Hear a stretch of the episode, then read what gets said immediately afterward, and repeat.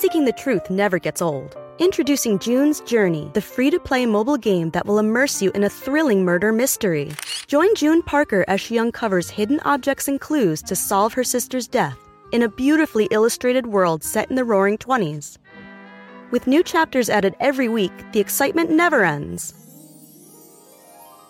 Download June's Journey now on your Android or iOS device or play on PC through Facebook Games. On this episode of Plant Killers, we'll explore one nation's most notorious fruit and vegetable killer, bad dirt. What makes bad dirt so bad? The answer? The ingredients. But fear not, true crime enthusiasts. This story has a happy ending. New Miracle-Gro organic raised bed and garden soil. It's made with quality organic ingredients from upcycled green waste like compost and aged bark. Unlike the other guys who can't say the same. Looks like bad dirt's murdering days are over, thanks to Miracle-Gro. Join us next time on Plant Killers. The first degree. First degree. First degree. First degree. First degree. First degree. The first degree. You see it on the news, you see it on the paper, you see it on Facebook. These things are supposed to happen in movies, not in real life.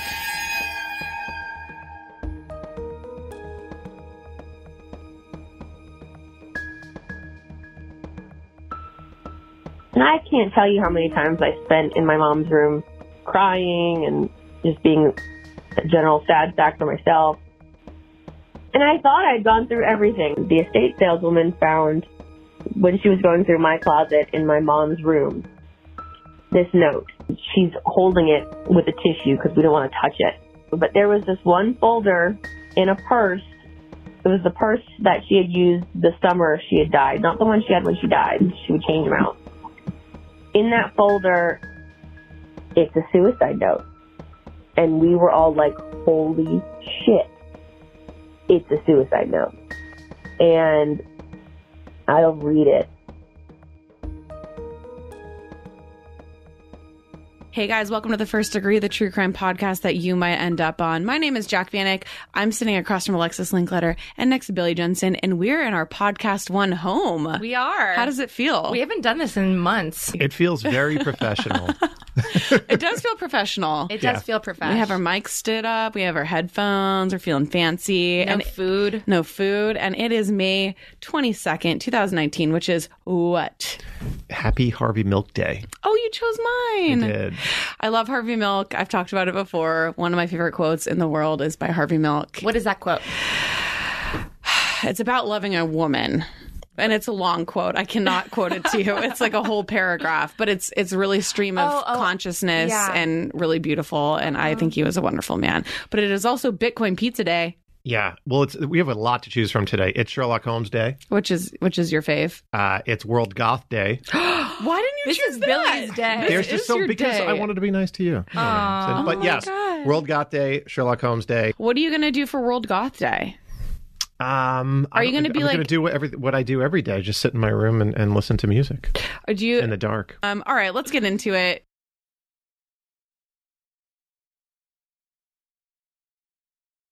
So we highly recommend if you haven't listened to part one of this story, stop right now, go back and listen to that because you'll be very confused trying to wrap your head around this insanity without having a little context.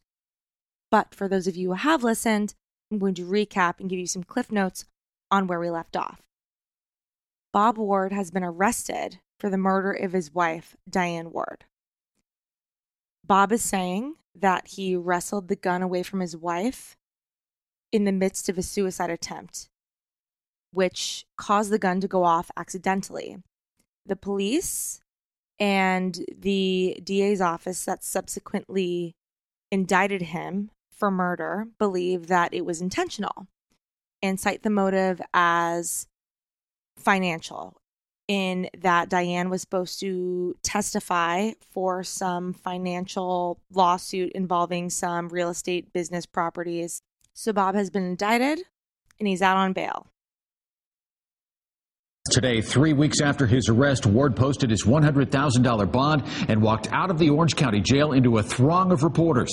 Now, tonight, he is back in his Isleworth mansion, but with one big difference. He has a monitoring bracelet slapped around his ankle. Bob Ward wore a slight smile as he walked out of the Orange County Jail. There were no family members to greet him, only employees of the bondsman's office. They took him across the street where he was fitted with a GPS monitor, and after about an hour, he headed for a waiting car. Mr. Ward, did you shoot your wife? Do you have any explanation? Ward never uttered a word to the media. He was taken home by an unidentified couple. They even made a stop for waters and a soda at a 7 Eleven. Once back inside Isleworth, Ward quietly entered his home, the same mansion where two and a half weeks ago he's accused of murdering his wife. Ward seemed taken aback by the crowds of cameras. I think um, maybe he was a little shocked at how public everything was and how many people were here. My dad was released on bond in mid October, and when he was released, it was complete insanity. I had left school to spend time with my dad as he got out. When he was released, he went home and got to the point where he could travel around the county. And he did have the monitoring bracelet, and he was being drugged and alcohol tested. tested. He couldn't drink or take drugs, obviously. And it was hard. I mean, living at home with him and the house was big. It was meant for a big family and it was just the two of us. It was very lonely and I always felt bad when I wasn't there because I mean, he was still living in that house that she died in and still sleeping in that bedroom and you know, we tried to clean it up as best as we can. The crime scene techs didn't do a great job cleaning it. There was still blood everywhere and we I tried to clean it up. It was a nightmare. So we've got to be aware of the fact that Bob, Mallory, and Sarah are kind of adjusting to their new reality. This reality that their mom is no longer there. Diane's gone. it was hard that first Thanksgiving. I remember there was this commercial, um, and it was on like every commercial break, and it was, "Moms, they just make holidays the best." And my sister and I still talk about it today. Like, are you kidding me? we were definitely mourning. I remember many nights just spending with my dad crying. I mean, he was always devastated and tried to be in high spirits during the day, but I know at night around dinner time it really got to him. And we actually were kicked out of the Isleworth Club, but we still lived in Isleworth. Um, but they were like, well, you've been charged with this, even though he hadn't been convicted yet. So we couldn't even go to the restaurant to get something to eat. And he didn't like to go out in public because someone was always staring because it was always on the news. In the end of October, we had a ceremony for my mom in Cocoa Beach where she grew up. And my dad was allowed to travel to that. And that was really beautiful. And it was really hard though. I mean, we, we didn't have her body. We didn't have any of her belongings. Most of them were stolen, but some of them were still in evidence. And I remember when they finally released her body, they had called the attorneys and the attorneys called us. And this was November, I think. And my dad asked me, do you want to go see her? And I said, absolutely not. I didn't want to remember her that way. So the trial was originally supposed to start in February on Valentine's Day, which they made a huge deal about that in the press. I took a few weeks off and went down to Orlando and just to support him as much as I can. I knew I had to testify, but my main thing was I, in case it didn't go the way it needed to go, I wanted to be able to be there and spend the last few days with him. So we, we had a smaller house in Isleworth at the time, um, after we lost the big house. And it was nice because at least we were behind a gate and we were safe. Because still people were coming to Isleworth and trying to get in and it was a nightmare.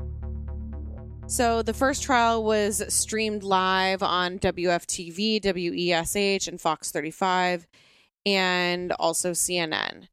Bob Ward, under questioning by presiding Judge Davis, stated that he would not be testifying.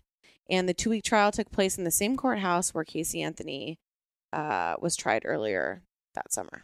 Quick question Thoughts on televising murder trials? Well, it certainly didn't work out in the OJ trial. It never works out. And, you know, people argue all the time that you have to apply to be able to record in there, obviously. And a judge ultimately makes a determination as to whether or not it, Like X news station can go. Yes, exactly. But it's always like, you know, it really makes people act strange. Like lawyers are over the top. I, I don't see the value in it. Yeah. In the yeah, argument for everybody is like putting on theatrics. Well, exactly. yeah, exactly. Uh, yeah, it's not. I, it's- I I agree, and also not to mention the fact that topical wise, Court TV just relaunched. Well, right. And it also just exploits people's pain. Like people vulnerable who've lost both their parents or lost a parent and might lose the other one to jail, like Sarah. Not only I mean, it's bad enough having to go through an experience like that, but then being exploited like that is pretty being exploited, terrible. everyone in the country sees it's recorded forever somewhere. Whenever people want to look you up to see your feelings about this, they can. I just think it's unfair. But the argument on the other side is because I was like, what is the benefit? And people say it helps people learn about the process, it helps people stay informed, it takes a burden off of reporters for having to do play by plays when a case is so robust. So I see, like, I don't see the other side as much also, as the other. and there's also accountability too. You know, if the, if if you have a a camera on a courtroom and you're seeing a judge being, you know, completely biased for one way or another, or or seeing one of the, you know, we would not know that Adnan's um, lawyer was so bad. Right. If, if we didn't have that, those tapes, yeah, but still, it's no, just like but her hers was her- in her inflection, her and the way she so- talked. She was painful yeah. to Or- listen to. I mean, and she's ill, so I'm not disparaging her, but you need to know when to stop practicing law. Yeah. Uh, because somebody's life because somebody's is on life the is on line. your hands. Right. Exactly. Exactly. So here are the theories. That Bob Ward intentionally killed his wife in the couple's Isleworth mansion in September of 2009 as pressure mounted from a business bankruptcy. And the motive, as we mentioned, was that Diane Ward was slated to testify just days before she was due to give a deposition in those bankruptcy proceedings. So they are trying to say that this is the reason why he intentionally killed his wife. regarding my mom's deposition and how that's why he wanted her dead. She had requested to move the deposition because we were supposed to be at a horse show that week. Um, and so she wanted it moved so she could go up early. So it was, that was just completely ridiculous that they tried to make it into something that that wasn't. You know, they tried to play it off like he was trying to get her out of it so he looked guilty in killing her because he was worried she was going to say something at this deposition, which had nothing to do with anything really. So the prosecution was really relying on the distance of the gun and the weight of the trigger. I know that those were really big things.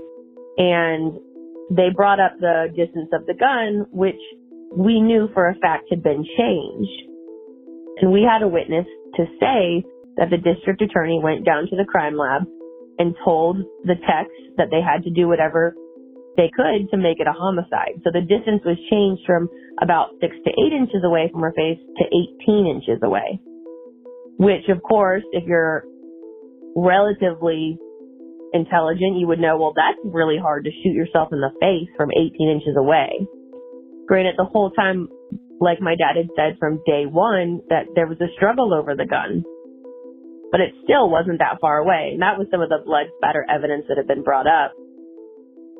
Now, defense attorney Craig Gillen told the jury the day before that Diane Ward was more valuable to Bob Ward alive than dead, because while she was alive, creditors could not come after the couple's shared assets. But if she was dead, they'd be able to, because they would all be in his name, right. they'd be able to take everything. That's interesting. There's one more thing though. So a lot of this reporting too talked about how Bob wanted his wife dead because of life insurance. oh, There was none. no life insurance. Rich people like this don't need life insurance. That's true. They That's just- literally to pay for like funeral expenses and if you can't pay the bills. yeah. So Sarah and I talked about this and it was just like she's like we didn't have life insurance, but it was everywhere. That People are just probably guessing because that's always the motive for it's like something. rich people don't need to kill people for life insurance. He was a, you know, because this is the thing. We also need to make something clear. This Chapter 11 bankruptcy, he still had money. Yeah. no, you know- chapter eleven, they just wipe your debt. No, I mean, it was, it, so basically how it works is like it gives you a chance to restructure your business so you don't go totally under. Yeah. Yeah. So they let you restructure. They don't take all your assets and all your money, No. which is No. why he was allowed to stay in You the house. You can even do Chapter 11 and then become president. Donald of the United Trump has has declared bankruptcy n- many times. Mhm. So it's not like It's in a he, business move. I mean, both of these g- girls were at university. Yeah. Sarah was like a top equestrian. They had multiple horses. It's not like they were hurting for money, but that's how the media made it seem. Yeah. So it's like he wasn't going to kill his wife for life insurance. It wouldn't have Wouldn't have done, done anything.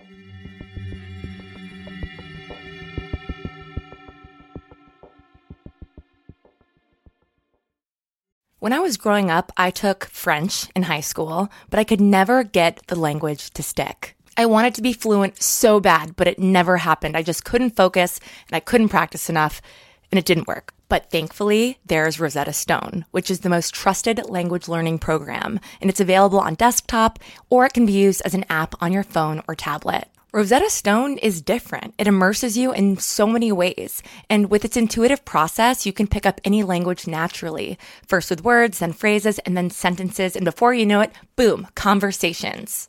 Plus, with Rosetta Stone's true accent feature, you'll get feedback on how well you're pronouncing words. It's like having a personal trainer for your accent. Don't put off learning that language. There's no better time than right now to get started. For a very limited time, the first degree listeners can get Rosetta Stone's lifetime membership for 50% off. Visit rosettastone.com slash first. That's 50% off unlimited access to 25 language courses for the rest of your life. Redeem your 50% off at rosettastone.com slash first today. Okay, so it comes as no surprise that I have absolutely no idea how to cook. I don't want to learn how to cook. It's not really my thing. But when I tried Factor meals, it was a freaking game changer. So Factor's fresh, never frozen meals are dietitian approved and ready to eat in just two minutes. Yeah, two minutes. So no matter how busy you are, you'll always have time to enjoy nutritious, great tasting meals. So the first time I tried Factor meals, I was actually blown away because I'm like, that's it. That that's all it is. 2 minutes and the meals are so delicious. With 35 different meals and more than 60 add-ons to choose from every single week, you'll always have new flavors to explore.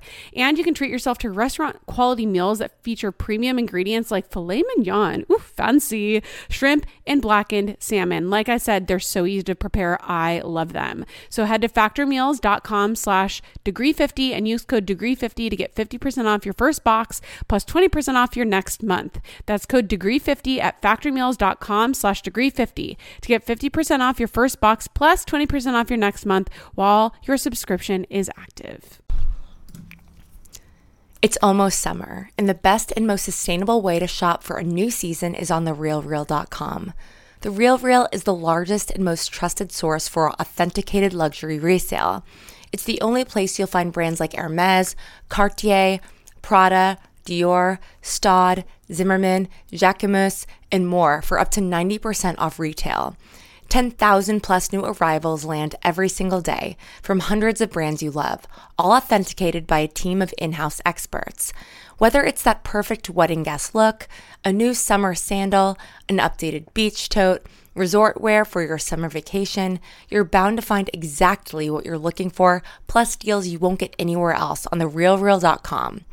Visit therealreal.com and use code FIRST at checkout for 20% off. Terms apply.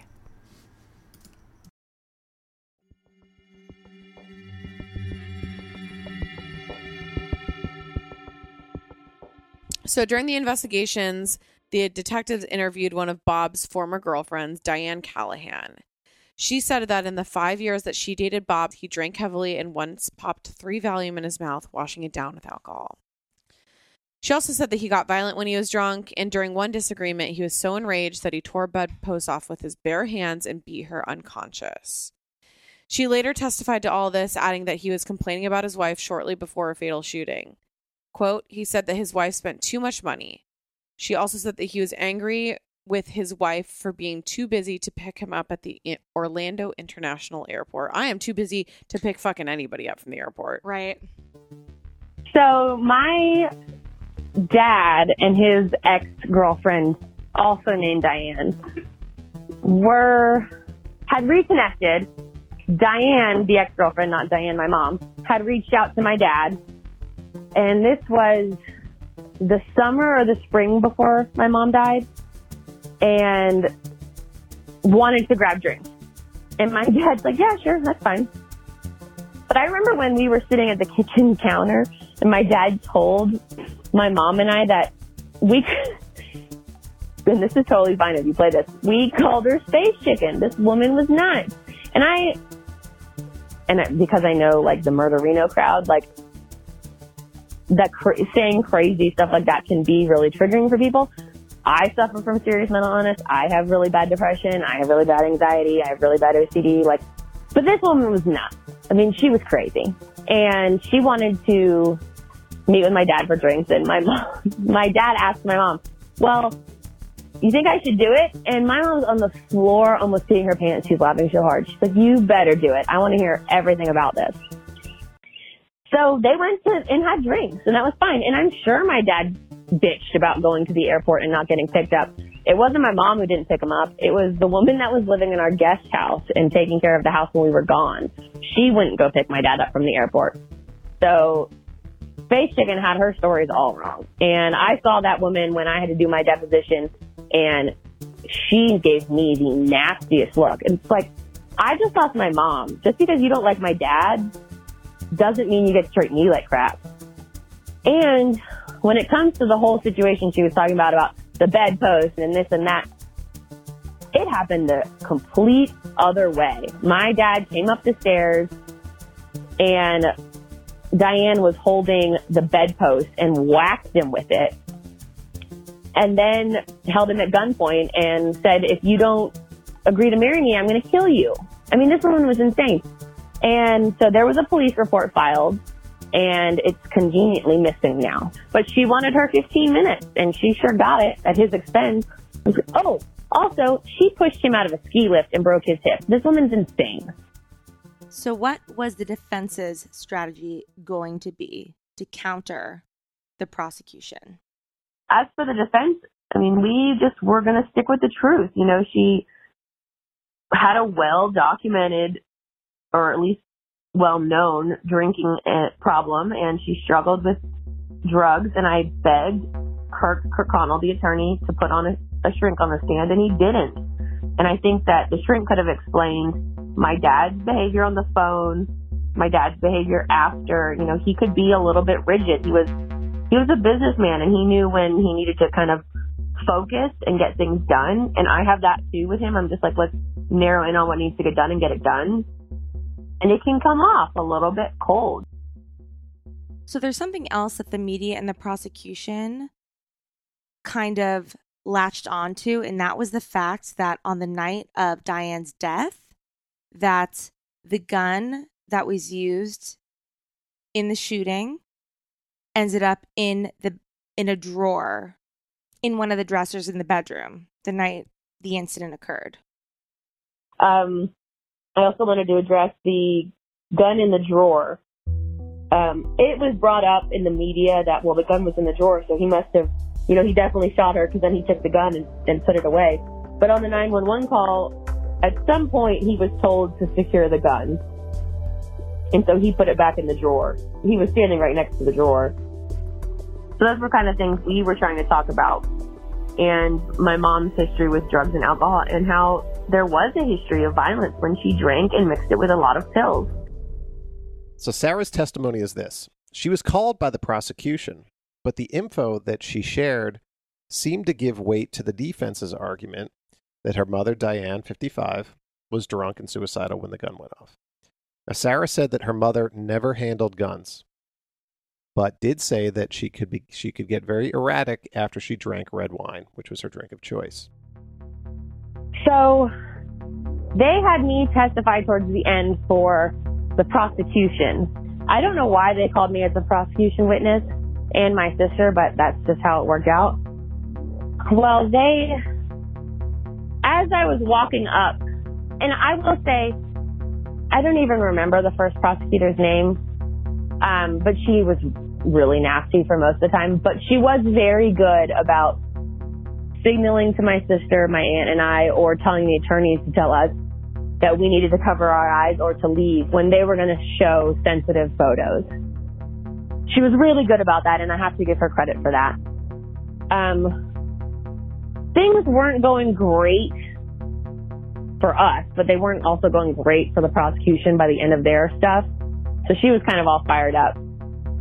When I went to testify, she prominently displayed on her desk, right, that I had to walk by the close up photo of my mom on the autopsy table.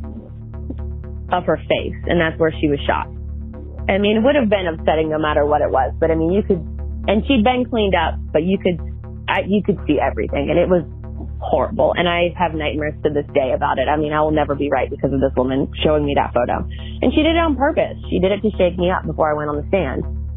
But when I'm on the stand, she was asking me about mom and any outbursts she had ever had or well, finally she had said something and it really made me mad and I just screamed out. I'm like, well, one time she threw a suitcase at me and she did. She threw it at me, almost hit me in the face.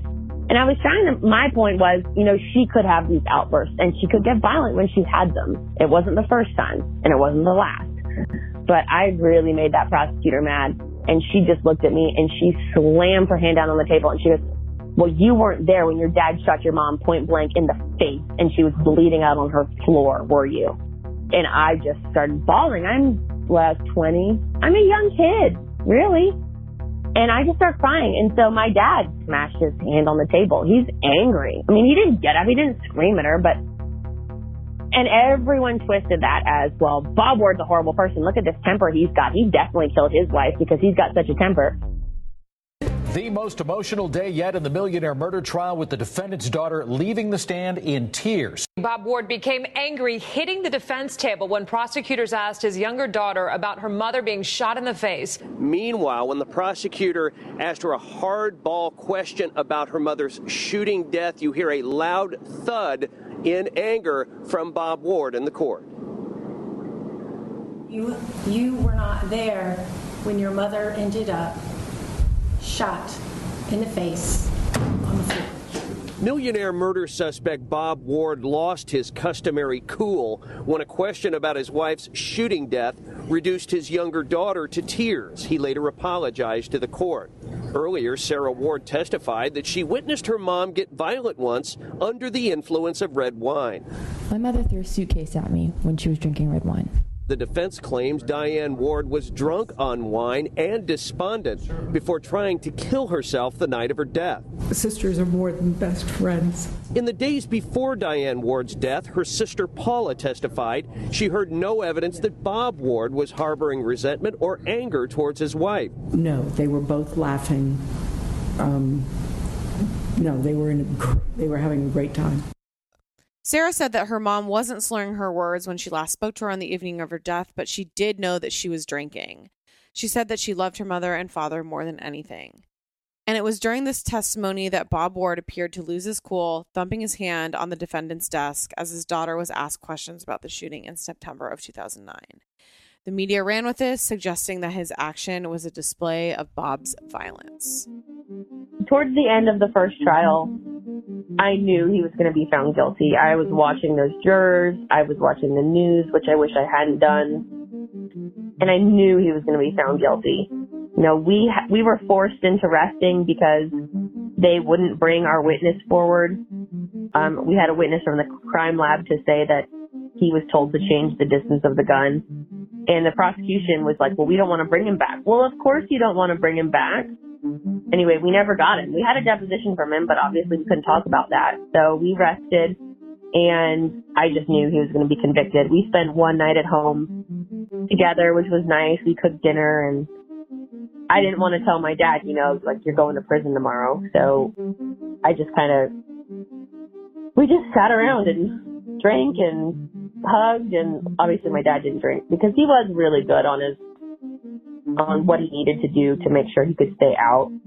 But I was definitely drinking and my poor sister, she was she's acts like she's so tough and she is. She's the strongest woman I know, but this stuff it hurts her really badly and it I just it was a heartbreaking night.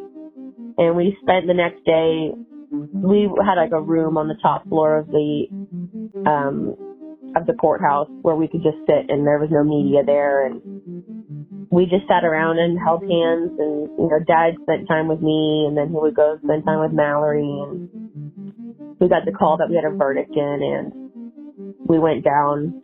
And there's a picture of me my sister and my dad and we're all just holding hands. And i knew it was the last time that that was going to happen where he was free. I just knew it.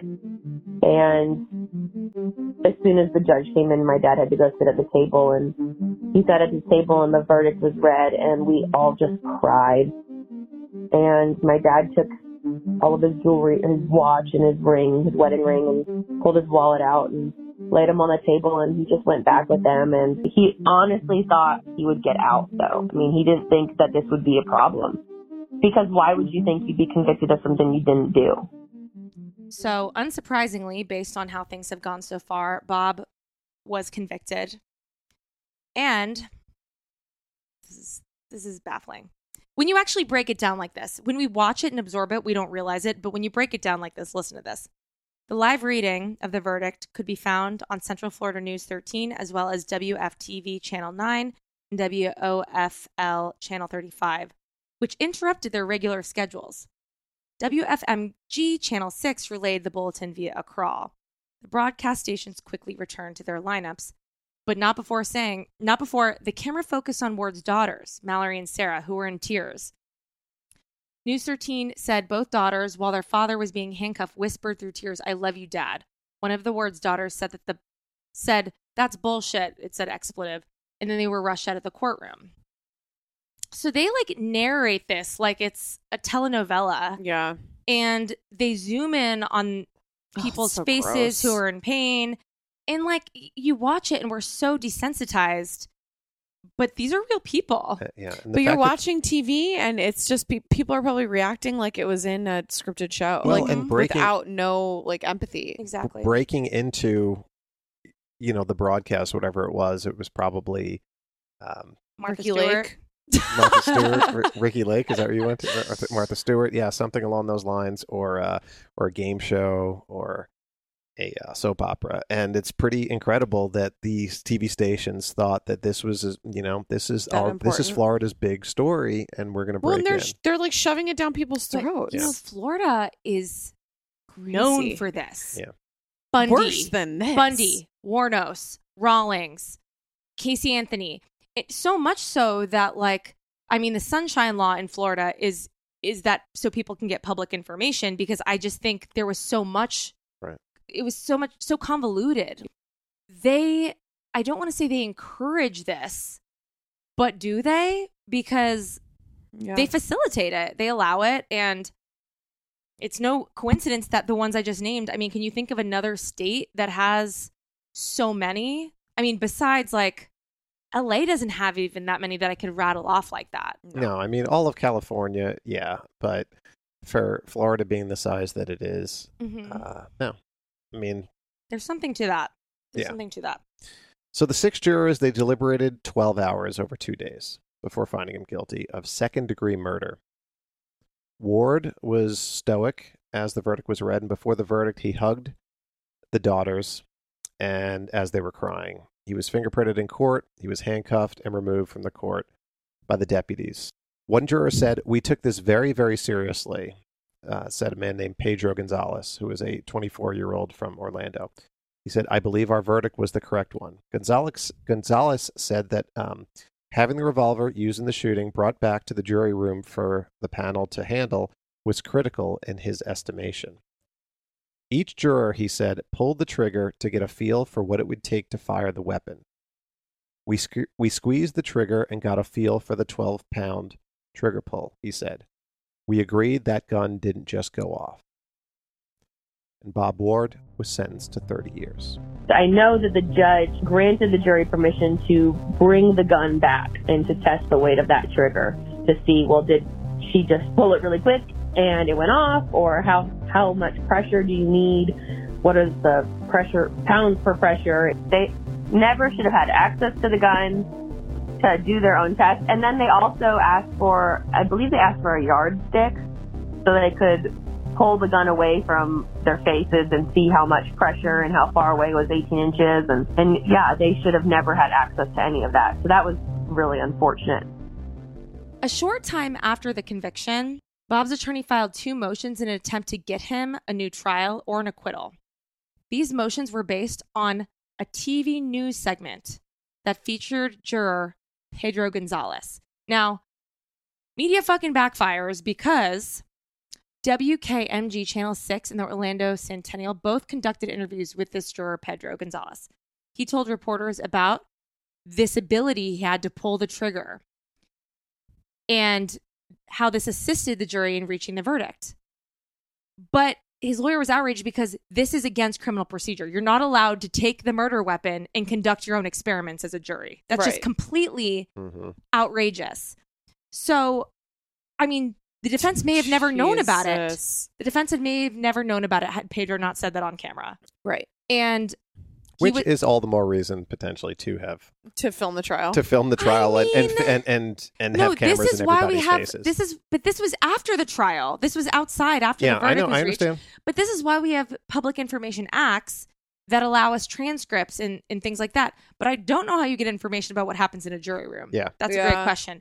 And but the idea that like a prosecutor knows this isn't okay every step of the way, and again, we're not commenting on the guilt of Bob Bob Ward, but there are a All the lot of fucked problems. up shit that is happening in this trial. yes, there the integrity of the coverage and the integrity of the trial, the investigation have been gravely compromised, whether you think he's guilty or innocent.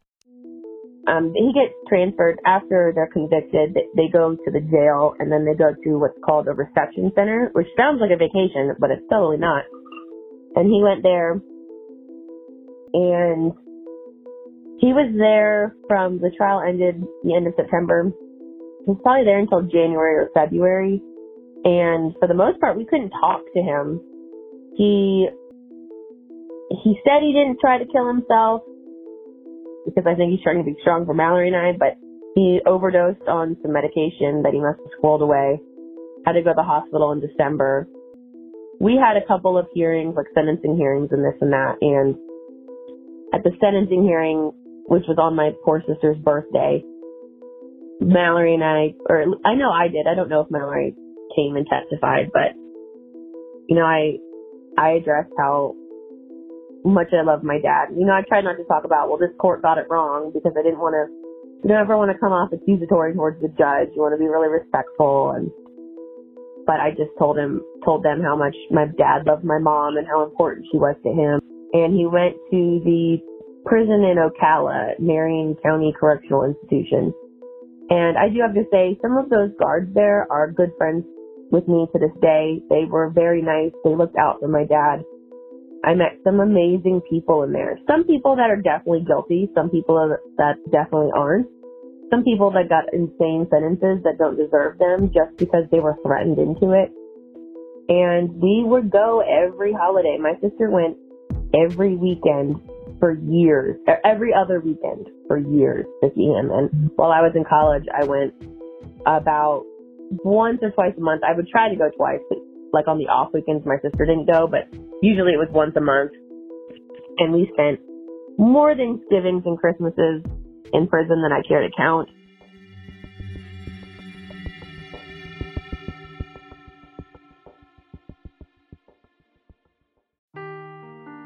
Seeking the truth never gets old. Introducing June's Journey, the free to play mobile game that will immerse you in a thrilling murder mystery. Join June Parker as she uncovers hidden objects and clues to solve her sister's death in a beautifully illustrated world set in the roaring 20s. With new chapters added every week, the excitement never ends. Download June's Journey now on your Android or iOS device or play on PC through Facebook Games. I was shocked, you know? They were always such a good team, so successful. But to do something like that? To exceed their budget? While being over budget might not be a crime, it can disrupt workflows. With Monday.com, you and the team can be sure that you're all in sync. All the data, latest updates, files, and budgets are visible to everyone, so you won't miss a thing. Tap the banner to go to Monday.com.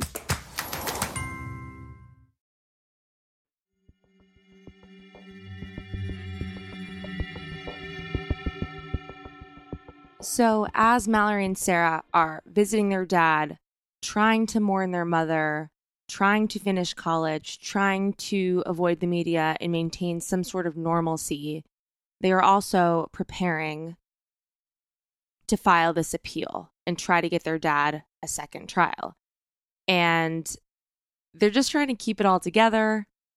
They're young, they're college age kids trying to navigate the legal system advocate for their father. I can't imagine, but that's what they're doing while they're spending their holidays in prison, preparing for the appeal and trying to keep their dad positive while they wait to see what's going to happen.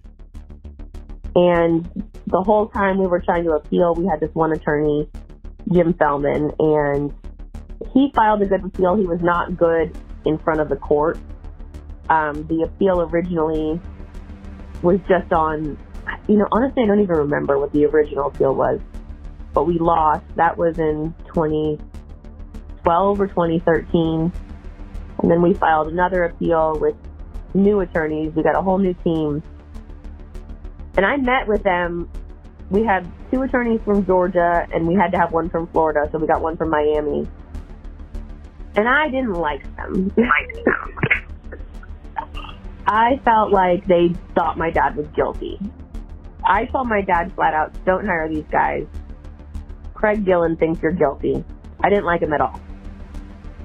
I came to really like them and respect them. And I'm the first person to admit when I'm wrong. And at that point, I was wrong. They filed an appeal saying our, it was called a 3850, which is incompetent counsel. And I'm never one, I don't want to blame Kirk. He was sick and dying, and that's not his fault. It's heartbreaking, and I feel for his family. He was a nice man. I think he wanted to go out with a bang, a big trial, and a big win, and it just didn't work out that way. But towards the end of the days at the first trial, you could see him kind of fading. He wasn't asking for a mistrial when things were brought up. So we won our second appeal. In 2015, my dad was, his conviction was overturned and he was considered legally innocent. And we won it because of his constitutional rights being violated. He actually was never read his Miranda rights. We won the appeal. He was supposed to get out. And for a year, they kept him in prison. They didn't even release him like into like a, just a jail. They didn't even send him where he was just confined in a home. Like nothing. Finally, a year later, he gets out, and Judge Leticia Marques she tells him, well, we don't recognize ankle monitoring bracelets, but you can be out, but you have to stay in Orange County. You can't go anywhere. Which is fine. That's great. At least he's out of prison. And he was out for like six or eight months. He should have been out for two years. But they kept an, an, a legally innocent man in prison because the system fucking sucks. So the, we were prepping for the trial with the same attorneys that won the appeal. And I was getting really uneasy because all they wanted to talk about was money, which I don't blame them. They're working their ass off. But they made us sign over our house to them. And they wanted, I think they wanted like a million dollars or um, 1.2 million, something around there for them to cover it. And so when the house was sold, they would have sold it for minimum of that, even if it's worth twice as much, because they only cared about themselves getting paid. They didn't care about my sister and I having anything. They didn't care about if my dad got out, him having anything to live on after everything he's worked for. They didn't give a shit about anything but themselves. And I really started to notice that towards the trial. And I also started to notice them buddying it up with the new prosecutor, Will J. Well, he told us this. Well, he told us that. Well, don't fucking listen to the prosecutor because he's going to tell you whatever the fuck he wants. Don't listen to him. Don't let that go on. So we're prepping for the next trial, and my dad can't come to my wedding, which was awful. I had to get married in that oh, that courthouse, which was just a nightmare. But my dad deserved one thing that was normal, and that was to give at least one daughter away at her wedding because I don't think he'll ever be able to give Mallory away. And he couldn't come to our graduation, and he won't see us have kids. He needed one normal thing. So we did that, and he bought me a bouquet. It was so cute. And anyway, we went to trial. I guess it was February of 2018. So now Bob is going on trial for the second time of the murder of his wife. The assistant state attorney told the jury during opening statements that science would prove that it was an intentional act of murder and he has relied on extensive forensic testimony for the beginning of the trial, calling for a series of investigations from the Orange County Sheriff's Office and Orange County Medical Examiner's Office. So the science they're relying on is they focus, they hyper focus on the DNA on the gun. Yeah. And, like where it was placed on exactly. the gun. So basically, and Jac and I were kind of texting about this before. Um, the trigger had Diane's DNA on it, but the barrel had Bob's. Yeah. And depending on what you read, some D- some media outlets say only Bob's DNA was on the gun. Some people say, "Oh, his DNA was on the barrel, which means he killed her." Some say the people like support him. The DNA was on the barrel. It supports his his story. They when they did the swab, they both of the places the DNA into like the same. So there's swab. cross contamination. Yeah. But let's talk about it. So there was obviously was it uh, DNA or was it the GSR stuff? No, it was the I I am a, I think it was the DNA where they took it from the trigger and the barrel or the trigger and the handle or whatever it was because there wasn't enough just to test the one area. So they tested them together. So obviously it's cross contaminating. Yeah, no, it's and there's a lot of science that they talk about, but I say science was like they talk about GSR and they talk about how there was a ton on Diane and none on Bob, and then they were saying they couldn't test his clothes and how stuff got in the back, but it's all very convoluted. Yeah.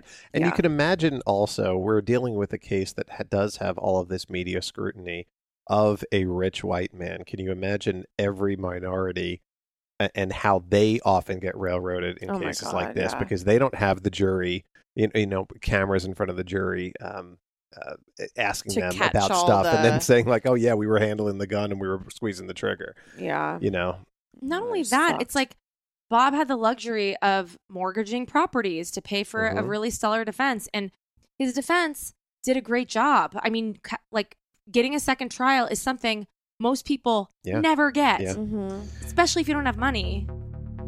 We went to trial, I guess it was February of 2018, and it lasted like a week. I mean, it was short this time.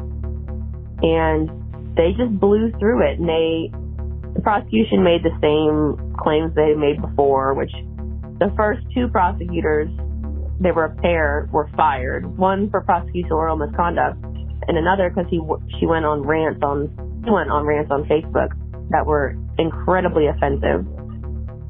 And my dad, my poor daddy, we're all staying in this like little hotel, and I just remember just staying with him and bringing him dinner and just trying to at least have him enjoy while he's out. I took him out to dinner and bought him a nice steak, but I was like, you deserve one nice thing.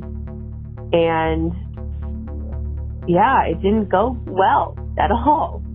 And I knew he was going to be convicted again. I, our team just didn't put up a good fight. Well, we had come in when they said they had a verdict. And it was very similar to the first trial where my dad spent some time with me and then he spent some time with Mallory. And my husband came in from California. He almost had to quit his job just so he could be there for the verdict. And my dad took my husband in a room and met with him for a while. And I think he knew what was going to happen. And when the when we came in to get the verdict read, the judge, Leticia Marques, just looked right at Mallory and I and was like, "Don't react. No matter what happens, you can't do anything." I mean, she was awful to us this whole time. That woman is a stone cold bitch. She could not have been worse to us. When I was on the stand, she just treated me like crap. And this woman just had it. She didn't care that my mom was dead and that I was going to lose my dad. She didn't care. So the when he does get that second trial, the jury and the, the second jury they opt to not convict him of second degree murder, but they do find him guilty of the lesser uh, charge of manslaughter with a firearm. So the verdict's read and it's guilty. And I was sitting next to Mallory and she just stands up and screams. My sister, she loves my dad and she will defend him till the day she dies, until the day I die, and probably even after. No outburst, no emotional displays of any kind, or you will be escorted from the courtroom. If you cannot control yourselves, you need to leave the courtroom now. The deputies are free to escort anybody who acts up out the door. Spraying the jury. On Monday, former Isleworth millionaire Bob Ward will be sentenced for the manslaughter of his wife Diane back in 2009. We the jury find guilty. In February, a jury found Ward guilty of manslaughter with a firearm for killing his wife. Seething with anger, Ward's daughter was outraged by the verdict and stormed out of the courtroom screaming, My mom and he's going to prison for it. Prosecutors painted a picture of an angry, distraught man whose business was failing. Laying out an alternative theory of what occurred, Ward's defense attorney spent much of the trial claiming Diane was unstable, pointing to her use of mixing antidepressants and alcohol. The defense argued Ward was trying to stop Diane from killing herself. I asked the jury to let the nightmare end today. Sadly, the nightmare for the Ward family continues. That's all we have to say. And she stood up and screamed, and she went out and, oh man, she threw a chair, she punched an elevator, she about broke her hand. I had to beg the cops not to arrest her when I found her finally in the parking lot and had to take her to the hospital. It was a mess, but I don't blame her. I mean, it's bullshit. She was right. So they drag him away again, and that was February of last year. It's been a mess since. So Sarah Ward stepped up to the courtroom podium and asked the judge to set her father free. Diane Ward would not have wanted her husband to remain behind bars, and Sarah Ward said, I promise you that the life we have is now not what she wanted when she asked us to take care of our dad. My dad has paid a debt that he does not owe six years in prison, and Bob ended up asking the judge to have mercy on me. He says, What I'm asking from you is please make this right. Please, I'm a good person. I didn't do this. And he also complained of what he said were inaccuracies in the prosecutor's closing statements. After he was convicted the second time, the judge after the verdict, I I, I just kind of want to lay this part out just because it's just talking about the series of judges being changed. Um, we originally had a male judge.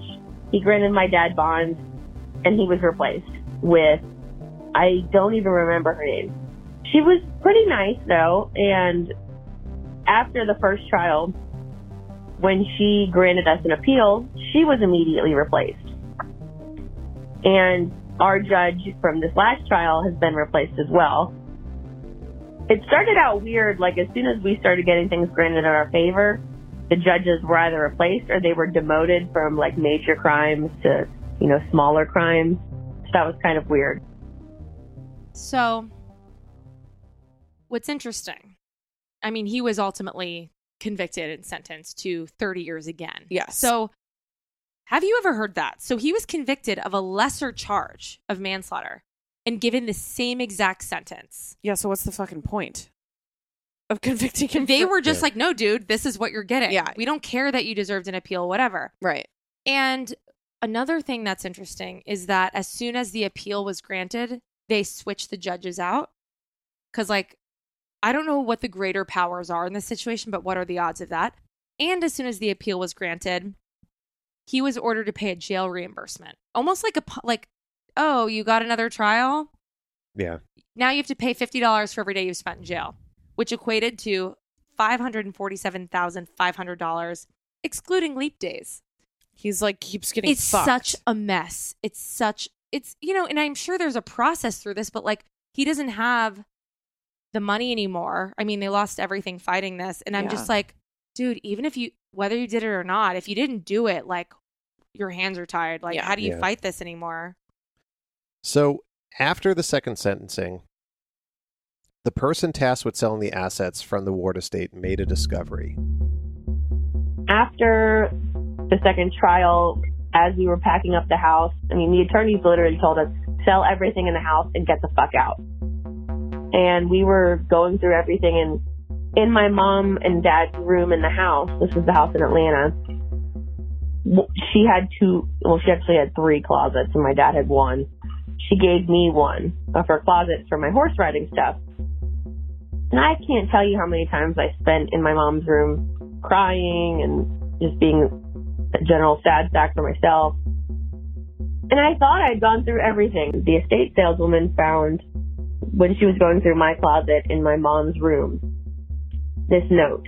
She's holding it with a tissue because we didn't want to touch it. But there was this one folder in a purse. It was the purse that she had used the summer she had died, not the one she had when she died. She would change them out. In that folder, it's a suicide note. And we were all like, holy shit. It's a suicide note.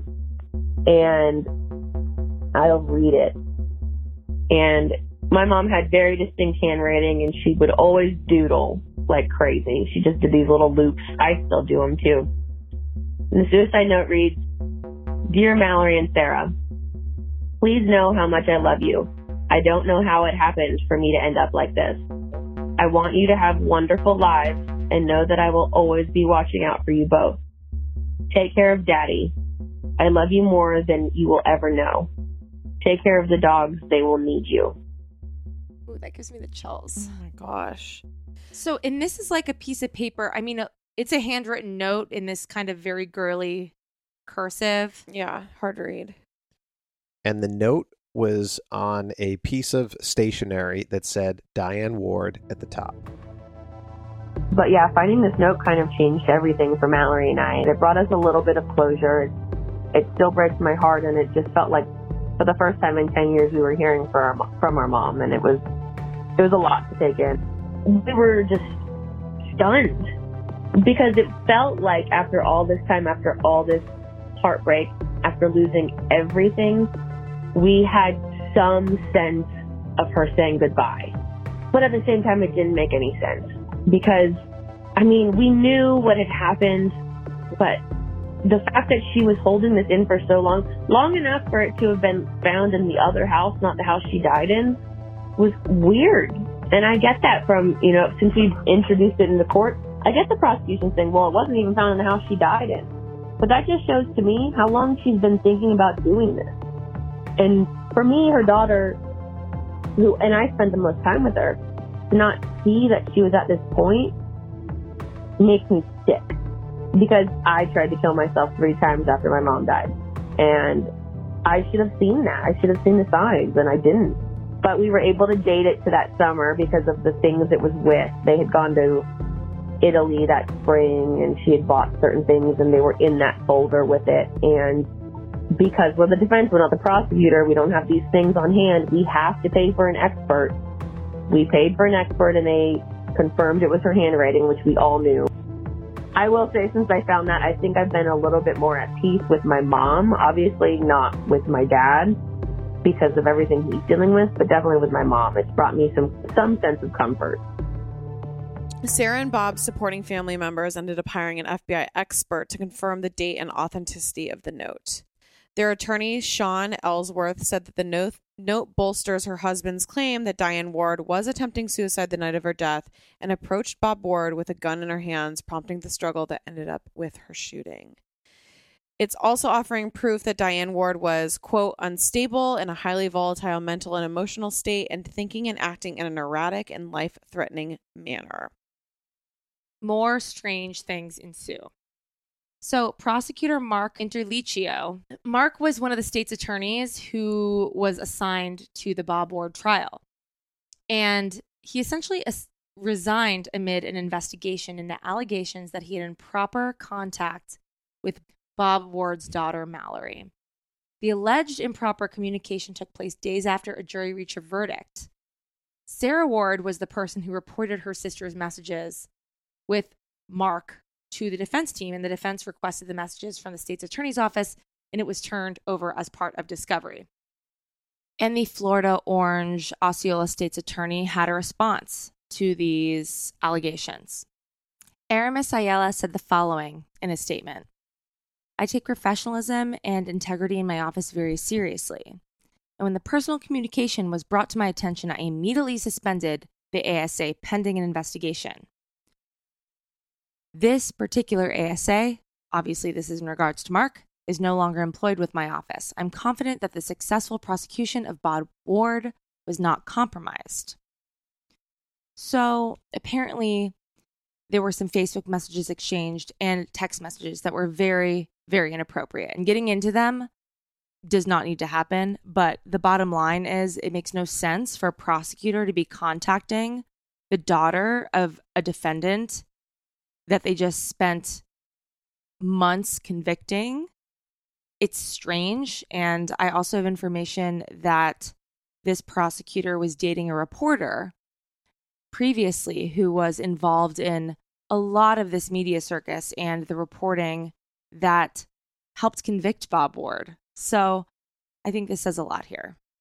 For most people, the case involving Diane Ward's shooting death was like a train wreck you couldn't look away from. But after Bob's conviction, this case, well, after Bob's second conviction, this case faded from the memory and the spectators moved on. And that's something Bob's family has not been able to do. The murder trial, the incarceration, the conviction, the appeal, the retrial made a twisting, turning, and very compelling tabloid story.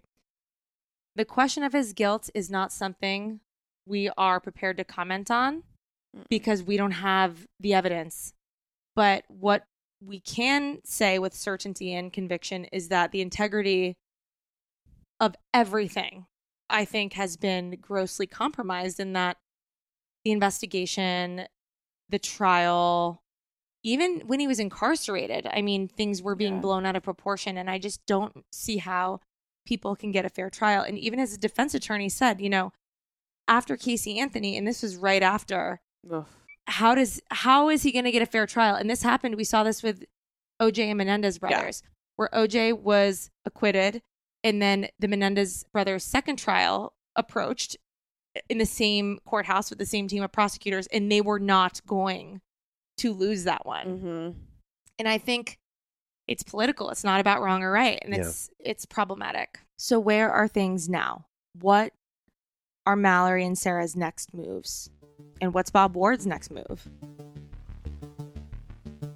trying to file another appeal. And a big part of it is this note and things that were done wrong in the last trial as well, and times they should have declared a mistrial, etc. I'll never give up on my dad. I'll never give up on his innocence, but I've definitely given up on our justice system. I've given up on the state of Florida. I can't say enough bad things about everything that's happened to us, but I hope that this serves for someone, even just one person, to say, hey, this isn't right.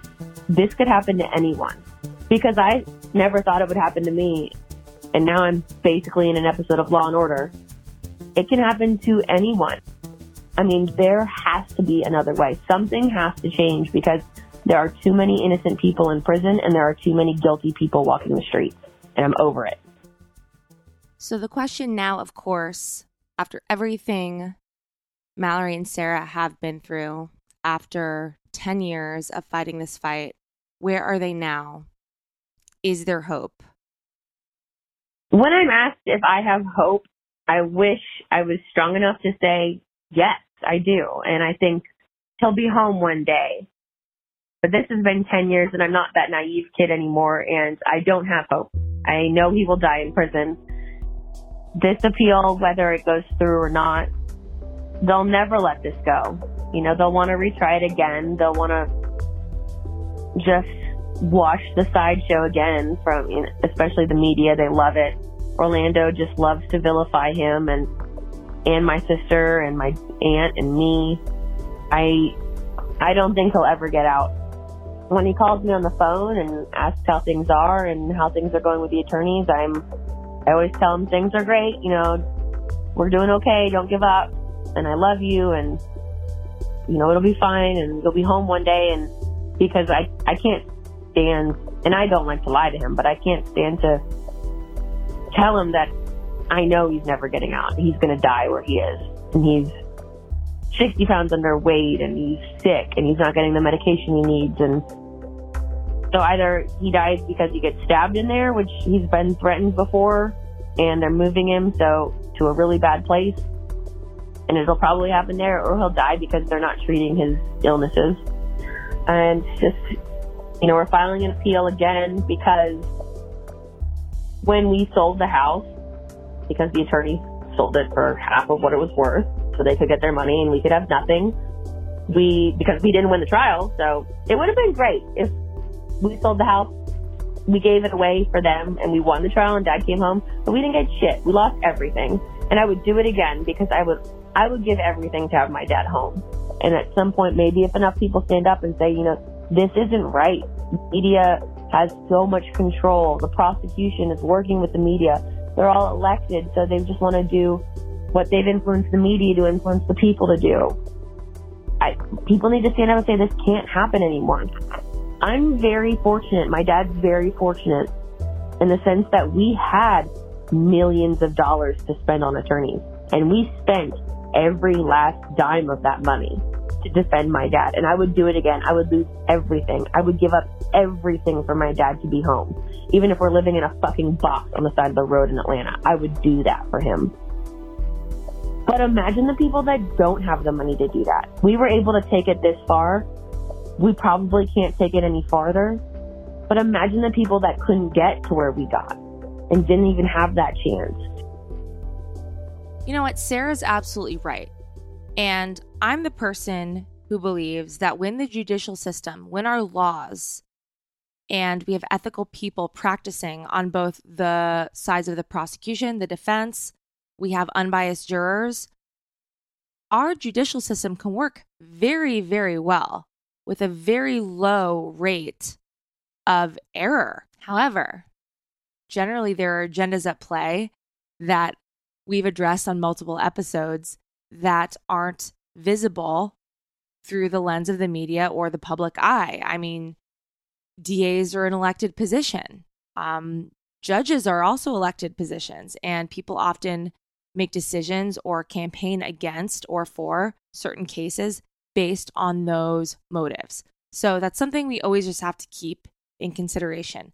When you add the media and a bias there, there's another variable you have to consider as far as an additional catalyst to swaying a conviction or an outcome or kind of a hive mind about this person's guilt. We all know there are innocent people in prison more than we realize, and there are many guilty people walking free. We can't deny it. And Sarah's right. I mean, there has to be a better way. But you know where you start in trying to get to the bottom of this? You speak up, you be the squeaky wheel. And where Sarah started was messaging Billy. And now Jac, Billy, and myself have spent a ton of time talking about this case. And now there have been two episodes of this podcast about it. And you know what? I know that, Sarah, your hope is you don't have any more because you've been grappling with this forever, but we do. Okay. So we're listening. We're here for you. And, you know, I'm so, Yeah. so glad you messaged Billy. But I just want to read to you what she wrote to me. So, um, Uh, this is initially how she reached out to me. Hi, Billy. I hope you're well. I want to reach out to you because I was hoping to bring some interest to my dad's case. He's been twice convicted of murdering my mom, but we have a suicide note and his DNA wasn't on the gun. I know you focus on unsolved cases, but I would love to chat with you about this and get some ideas and at least tell you more about it if possible. Um, I replied, she said, Thank you so much for reply- responding. He was known as millionaire murderer Bob Ward in Orlando. And imagine how my horrible that is to, to like, you're writing this to me like a stranger and you're writing, like, yeah, my dad, So, millionaire anyways, murderer Google Bob. millionaire Yeah. murderer. God, And um, and then she writes, "We don't have any money now. My sister and I have spent everything and given everything to his defense, even our house." And then she included a um, um a link to one of the stories, and it, she actually did the cry laughed emoji because she say, "Oh no, I didn't see that the picture at, i- i- is her crying." In j- like like I've what, seen yeah, those that- on the stand, yeah exactly in the, gr- And in the green shirt. and yeah, Mhm. and that's the that's the um the thumbnail that came up, and she's like, "Oh my god, I can't believe I sent that." So, you know, she said, um, um, um, it did get a lot of press at the time, but we were completely railroaded. She brings up that the police bought porn on our on our TV when they investigated at the house and stole thousands of dollars in cash and jewelry, and our attorneys told us not to say anything about it because it would ruin our chances at trial, which were already ruined. We went into the same courtroom right after Casey Anthony, and then she sent us. She sent me a picture of the family, and also a picture of the suicide note.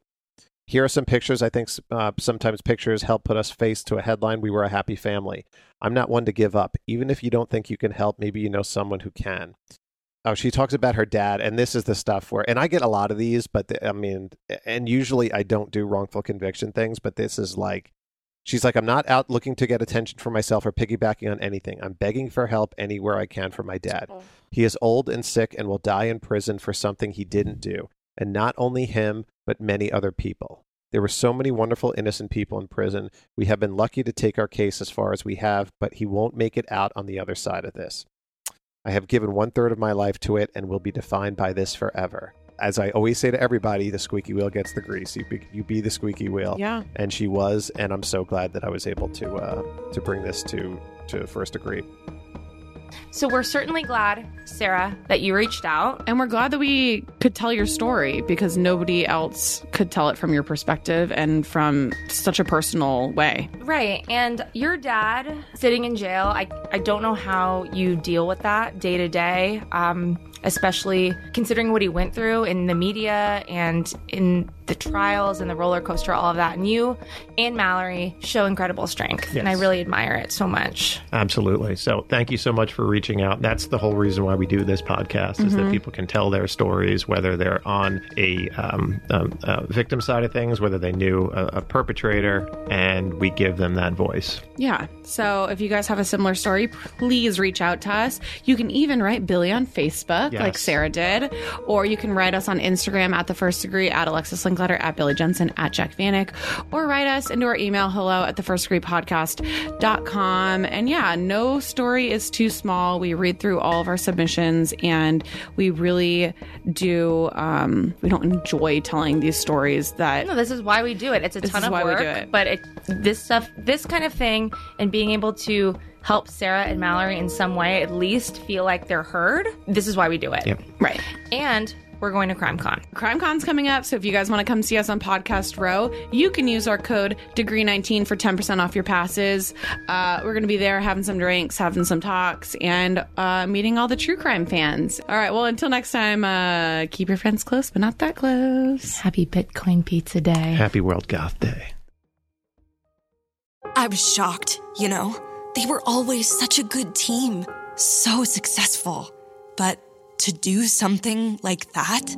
To exceed their budget? While being over budget might not be a crime, it can disrupt workflows. With Monday.com, you and the team can be sure that you're all in sync. All the data, latest updates, files, and budgets are visible to everyone, so you won't miss a thing. Tap the banner to go to Monday.com.